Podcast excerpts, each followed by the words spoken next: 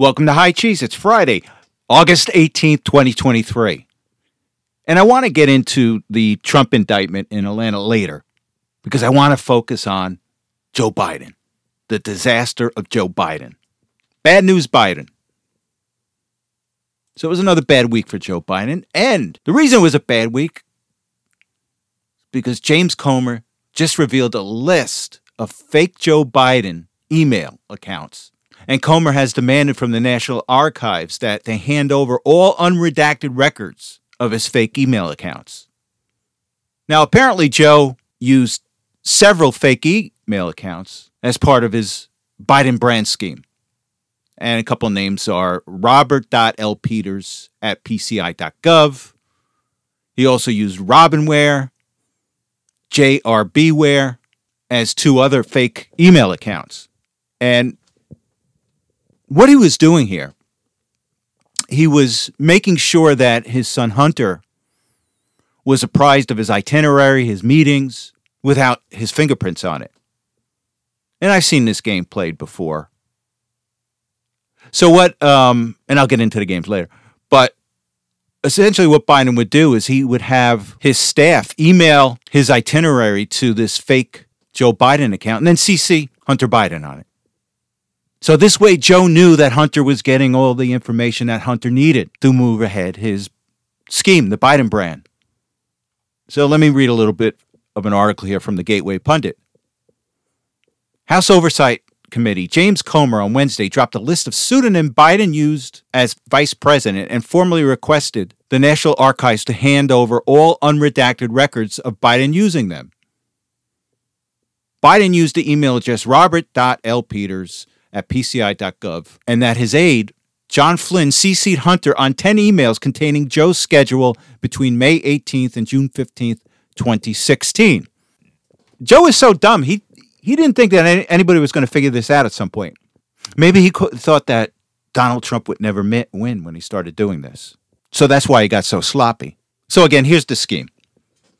Biden didn't want to have his fingerprints on Hunter getting his itinerary. So what he told his staff, he goes, uh, "Okay, let's create some fake email accounts.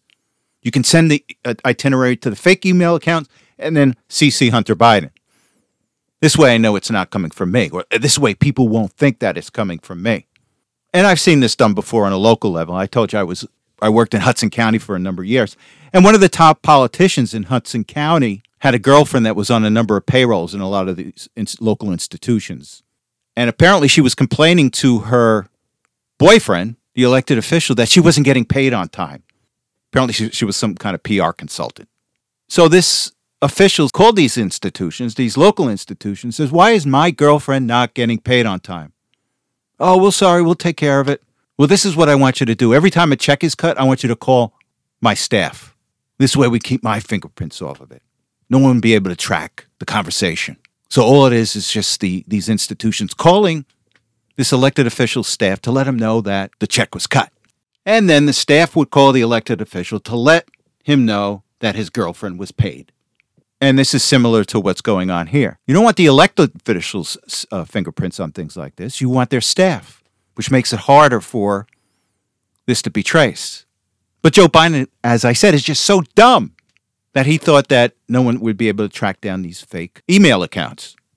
And as I said before, this is just so local corrupt politician type of activity that is just it amazes me uh, regarding the stupidity on it.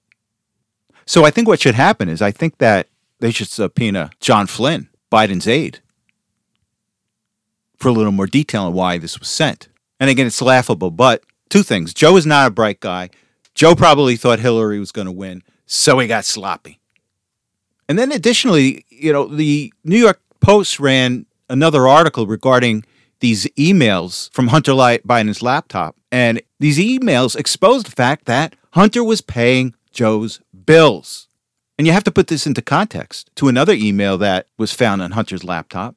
And it's an email from Hunter to his daughter stating the following I hope you all can do what I did and pay for everything for this entire family for 30 years. It's really hard, he groused to his daughter Naomi in a January 2019 text messages that took direct aim at Pop, Joe Biden. But don't worry, unlike Pop, I won't make you give me half your salary. And then you add to this the fact that Joe Biden received tens of millions of dollars from these LLCs, and there's not enough evidence for an impeachment. And then the article goes on to say as early as 2010, Hunter Biden and Eric Schwerin, a business partner, were discussing how to monetize Biden once his term ended in 2017 e- uh, email show. In a July 6, 2010 message headed JRB Future Memo, Schwerin asks, Does it make sense to see if your dad has some time in the next couple of weeks while you are in DC to talk about it? He could use some positive news about his future earnings potential. And here's the interesting thing they were thinking about how to monetize Joe Biden after he ended his term in 2017. But Biden and Hunter, they were already on top of that. They were already monetizing Joe Biden's name. And then the rest is history. We know the the tens and millions of dollars that came into Hunter Biden and his Chinese accounts, Romanian accounts, Ukrainian accounts, and how Joe Biden was a part of it. And we have plenty of evidence. We know that Hunter Biden was paying Joe Biden's bills. And we also know that this money, this massive amount of money, was coming in from these LLCs to Joe Biden. And let's switch over to Maui. And before I say anything else about Maui, I just uh, hope for the best for the people over there. I just, it's terrible. I'm look, we're looking at upwards to a thousand people that were killed horrifically. And what is Joe Biden's first comment? No comment. Press asks him about Maui, and he has no comment about it. And then he's asked a second time before he's going to the uh, a funeral for a friend of his. I think it was the wife of the former governor of uh, Pennsylvania, Casey. And he's asked again about Maui. And he says, Oh, no, now is not the time to talk about this. Really? You're the President of the United States and you blow off the press twice about Maui? But you know what he did? His administration authorized $700 each to those people in Maui that were affected by the fire. $700. Meanwhile, he's giving $24 billion to Ukraine, but he can only find $700 per person for the people in Maui? Think about that. And this is a Democrat state. And like I've always told many people that are in the Democrat Party right now, they don't care about you. The, the only thing they care about is you acquiesce to their power. And when push comes to shove, they're never going to be there for you. They may throw you some bones out there with some kind of social program or something that allows you to virtue signal, but they don't care about you. And I'll tell you, Biden has said he's going to fly there on Monday, but he does not look like a man that wants to fly to Hawaii on Monday. But this is what you got. This is what happens when you're allowed to cheat in elections. And the other thing I want to bring up is that, hey, remember Joe Biden's infrastructure bill? Remember that? All this money for the United States infrastructure. Well, it clearly hasn't helped Hawaii. And think about that and I think I mentioned in a past episode, is that, you know, these bills, if there's anything left over, you or I get it. People of Hawaii get it. They're all taking care of themselves first. They'll, they'll have to pay out the attorneys, the connected consultants, engineers, everybody else but the American people. And a simple procedure, a simple amount of money, a small amount of money could have taken care of this. All they had to do is just maintain the brush around the electricity poles. That's all it takes. But they don't want to get their hands dirty. That's below them.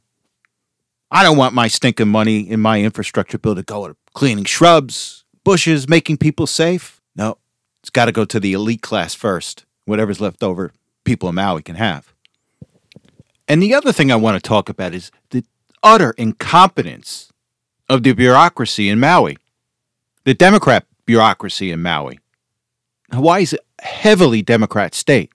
And of course, they're only going to hire people that are politically connected or hired because of their sexuality, race, gender status.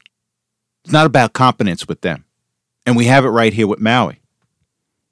Now, the OEM director for Maui resigned today as a result of the uproar regarding for him not allowing the warning sirens to go off in Maui. And I don't even want to go to the press conference. I'll just give you a big summary of what he said because it's an embarrassment. But essentially, what he said, oh no, I, I didn't allow the warning signs to go off because they're only used for tsunamis. And that's not what they're for. If you go to their website, the warning signs are for brush fires also. and you do a little research on who this person is, and his name is Herman Andaya. And he has absolutely no OEM experience. But what he does have, he's a former chief of staff to one of the Maui County mayors. And this is what you get with Democrats. It's not about competency, it's about your connections, and it's about virtue signaling. So he resigned today. And the other thing I want to talk about is the fact that they cut off water to those poor people trying to fight the fire. They cut it off. And it wasn't until the fire had done its damage that they turned the water back on. And with that said, I want to go to a clip, and it's the head of the Maui Water Management Administration or unit. And he's the one that turned the water off and wouldn't give it to those poor people trying to fight the fire, including firemen. I saw this one clip from this poor resident there. He was talking about it because I'm trying to water down every every place around my house. And all of a sudden the water shuts off. Here he is trying to protect his home and he gets no help from the government. But you got to listen to this guy. I'm going to bring you to a clip. This guy is a woke, virtue signaling individual. And he's going to show you his philosophy on water. Water is supposed to be cherished, it's godlike. And this is my worldview about water. And so let's go to the clip and then we'll come back and discuss. Oh, and before I forget, his name is M. Kaleo Manuel. He's an administrator in the Maui Department of Land and Resource Water Research Management Division. One Water is like taking it and looking at it from a holistic system perspective. And that's not diff- any different than how Hawaiians traditionally managed water. You know, in, in essence, we treated a Native Hawaiians treated water as one of the earthly manifestations of a god and a kua kane. And so that reverence, um, for a resource and that reciprocity in relationship was was something that was really really important to our worldview really my motto is always like let water connect us and not divide us like we we can share it but it requires true conversations about equity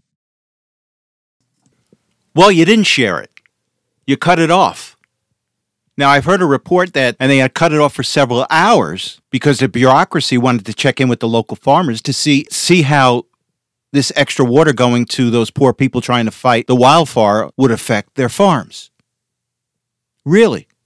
You got people dying you're going to check in with farmers, see if it's going to hurt their crop? And this is the problem. These people don't value human life. They value statistics, they want to hide in statistics, but ultimately they do not value human life. So this guy made a choice that somebody's farm is the equivalent of somebody's life. And one thing that was interesting to me was here's this guy he's he's talking about how oh water is godlike.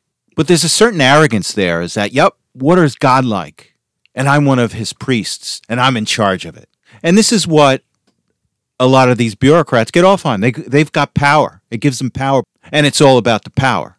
It's not about using your power to help. It's all about getting the power and retaining it. And this is what you get. You got a, a, possibly a thousand people dead. And how many of them have died because they had no water to fight the fire?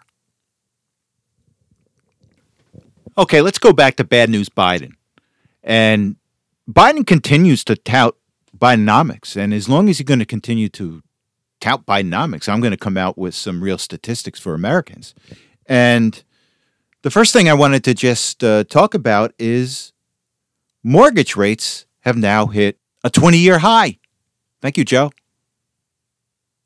It says here the average long term U.S. mortgage rate climbed this week to its highest level in more than 20 years, pushing up borrowing costs for home buyers, already ch- challenged by a housing market that remains competitive due to a, a dearth of homes for sale. Mortgage buyer Freddie Mac said Thursday that the average rate on the benchmark 30 year home loan rose to 7.09% from 6.96%. A year ago, the rate was 5.13%. It's the fourth consecutive increase for the average rate and the highest since early April 2002, when it averaged 7.13%. So we've got housing more expensive for particularly young couples with a kid trying to get the American dream. And it's being denied by Joe Biden's Bidenomics. Now, the other thing I want to talk about is another article, and this is from CNBC. And let me just read a little of it. It says here for many Americans, payday can't come soon enough. As of June, 61% of adults are living paycheck to paycheck, according to a Lending Club report. In other words, they rely on those regular paychecks to meet essential living expenses with little or no money left over. Almost three quarters, 72% of Americans say they are not financially secure given their current financial standing. And more than a quarter said they will n- likely never be financially secure, according to a survey by Bankrate. There are actually millions of people struggling, said Ida Rademacher, vice president of the Aspen Institute. It's not something that people want to talk about. But if you are in a place where your financial security feels super precarious, you're not alone. So these statistics fly in the face of Bidenomics. And again, they continue to fall flat because what Joe Biden is saying about the economy is not reality. And where the tire meets the road, Americans are not in a better place because of Joe Biden. And I think they're starting to realize it. You know, they see all this talk about the economy being good and they can't wait till the next paycheck to come in. Or they're trying to buy a house and they have to sit and wait because mortgage rates are too high. And again, I, I feel sorry for these young couples trying to buy a house, their first house. And one of the policies I like about Donald Trump is Donald Trump is trying to alleviate the housing problem, particularly for younger people. And what he's proposing, and this is a really, really aggressive proposal, and I like it. What he plans on doing is creating 10 new cities throughout the United States. He's going to take government land, developers are going to build on it, and he's essentially creating 10 new cities throughout the country. And that's going to help with housing for younger people, particularly give young people that never had owned a house before an ability to move to a brand new city. And how can that policy be bad? So we shall see. Now we've got upcoming budget negotiations, and I think uh, they'll start sometime in September. And I think the Republicans should use these negotiations to make sure that the House Oversight Committee, any other investigative committee, gets response from the deep state and the Biden administration regarding Joe Biden, Hunter Biden, Jack Smith, and his indictment of Donald Trump. So, what's going to happen is the White House, the deep state, DOJ, FBI, they're going to try to stonewall any further investigation into Joe Biden, Hunter Biden, Jack Smith. And I think it would be wise for the Republicans to not fund these departments if they are stonewalling Congress. Because don't forget, Congress has the power of the purse string, and it's Congress's charge according to the Constitution, to oversee the executive branch of the government. And if the executive branch of the government is not responding to any subpoenas, to any requests for information regarding the president, regarding the Hunter Biden investigation, re- regarding the indictment of Donald Trump by Jack Smith, I, I think they should use their power to defund these departments. So we shall see. Okay. So Donald Trump gets indicted again this week in Atlanta. So that's his fourth indictment. And and people see through this. Donald Trump is such a threat to Joe Biden, the deep state, the hardened bureaucracy in Washington that they're throwing everything at him. And did I say people are saying through this? Now, what I'm going to do is I'm going to go to a clip, and it's with Alan Dershowitz. Now, Alan Dershowitz is a liberal Democrat that has defended Donald Trump through all this. And he's recently wrote a book called Get Trump. And and he hits the nail on the head. If I could say it better than him, I would say it, but I'm going to go to a clip and he will describe what's going on.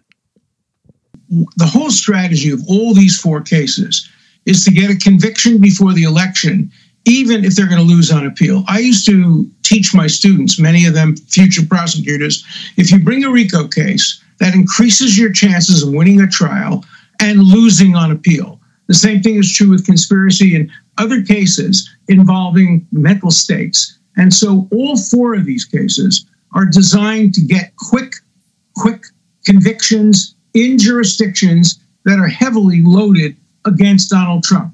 And these prosecutors don't care as much as prosecutors generally do about having the convictions reversed on appeal, because that will happen after the election, which only goes to prove what I've been arguing now for, for months. If you're going after the man who's running against your incumbent president, you would darn well better have the strongest case possible. And these are among the four, at least three of them, three weakest cases I've ever seen against any candidate. We don't know about the fourth, but it seems like it's very much like the DC case. And if you're going after the man running for president against your person, you have to have the strongest case. Otherwise, it becomes a banana republic. Anybody can prosecute anybody.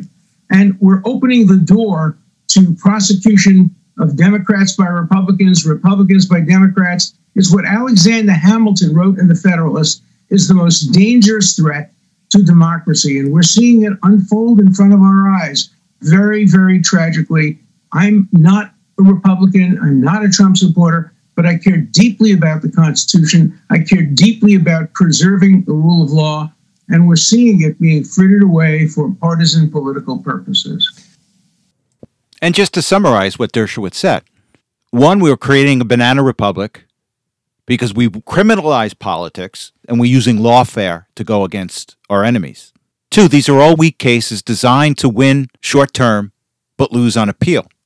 And these convictions are going to take place during the election season, believe it or not. And that, that's what these deep state attorneys are doing to Donald Trump. They're just trying to hurt him politically.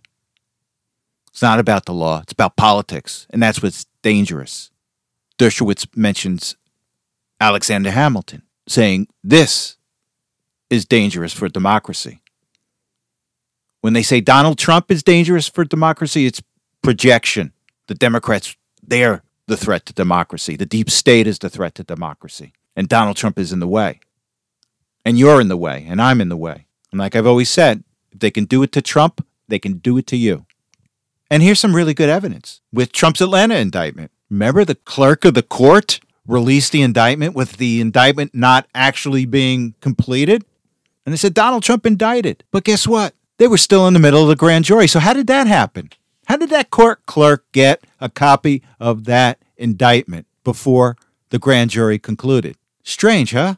But it's all political. It's all political game to get Trump and to create a new shiny object. Because this whole special counsel appointment for the Hunter Biden case it ain't going well for the Biden administration. It's not going well for Merrick Garland because people see through it. It's just another corrupt decision by Garland and the White House. And with that said, I want to go to a clip with Newt Gingrich. And Newt Gingrich came across an interesting piece of information. So let me play the clip and then we'll come back and discuss. That I am told, this is hearsay, but I am told by a reliable source that Friday evening, somebody from Washington called the district attorney in Atlanta and said, You have to indict on Monday. We have to cover up all of the mistakes we just made with Weiss. And she hmm. said, apparently, my jurors aren't coming back till Tuesday. And they said, You didn't hear me. You have to indict on Monday. And she said, Well, they're not going to get here before noon. They said, It doesn't matter. She said, This, this means it's going to be eight or nine or 10 o'clock at night. They said, It doesn't matter. We need the news so media who, shifting. Who, who, who made that phone call? We don't know. And I'm, and I'm telling you up front, this is hearsay, but it's from a person who has remarkably good I, sources. I, I totally believe it, though, because that would explain why they leaked and they messed up on the clerk document, why she was exhausted, and why they had the 11 p.m. press conference, Mr. Speaker. And that was Newt Gingrich on the Charlie Kirk show. But Kirk chimed in, and I'm going to chime in, and it does make sense. They rushed this. And because they're not very bright people, the clerk of the court put it out there. She probably panicked. She probably wanted to get this out as soon as possible. Hey, I'm doing my job. And I still want to know how did she get her hands on that indictment? Now she's claiming it was a draft, but I don't see it marked as a draft. Just doesn't make sense. And she came out the next day. Oh, my bad. My bad. I made a mistake. And it, she was just too dumb to execute on what Washington wanted. That was her only mistake. But she panicked. Doesn't seem like a bright person. But that's where we are today. And while we're on the subject of uh, Newt Gingrich, I'm gonna I want to play. I want to play another clip with Newt Gingrich, and although Dershowitz gave you the legal perspective of what's happening to Donald Trump, Newt's going to give you a historic perspective of what's going on today and how it'll affect our country for the next generation. So let's go to this clip and then we'll come back and discuss. And I think we are drifting towards the greatest constitutional crisis since the 1850s uh, and the rise of secession and the Civil War. I don't mean that as hyperbole. Uh, if you read Andy McCarthy's remarkable book, Ball of Collusion, which came out in 2019, he makes very clear that it is Barack Obama who corrupts the Justice Department. It is Hillary Clinton who routinely breaks the law and gets away with it. And now we have Joe Biden who's learned. He's learned from Obama that doesn't matter what you do, if you're a liberal Democrat, you will not be prosecuted. He learned from Hillary that a person in high public office can get millions and millions of dollars. And they learned from watching Donald Trump that a true outsider willing to take on the entire system could destroy their entire machine. So, what you're seeing across the country is a desperate last ditch effort by a corrupt machine to destroy their most dangerous opponent in a way which not only breaks the Constitution, destroys the rule of law, and establishes a moment of bitterness uh, which I think will last for a generation or more. I think you, this is going to be a horrendous period, and we just need to understand the people who want to control America and dictate to the rest of us will break any law, lie about any topic, and manipulate the system any way they can. And that includes a lot of the elite news media. So they are desperate. They are throwing everything at Donald Trump because they are desperate. And remember that. We're winning, but we have to stay strong. And what I mean by staying strong is you have to vote for Donald Trump because he represents our fight against the machine.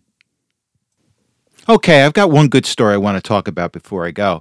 And it has to do with a court case in New Jersey. And the New Jersey State Supreme Court sided with a Catholic school that fired a pregnant teacher for having premarital sex. And this is kind of a surprise because the New Jersey Supreme Court is quite liberal. So let me read a little bit of the article, and this is from the Philadelphia Inquirer.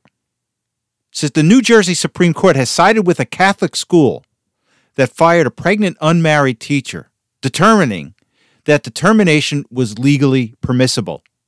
The ruling brings a years long legal battle which brought discourse about religious freedom and the separation of church and state to a national stage to an end.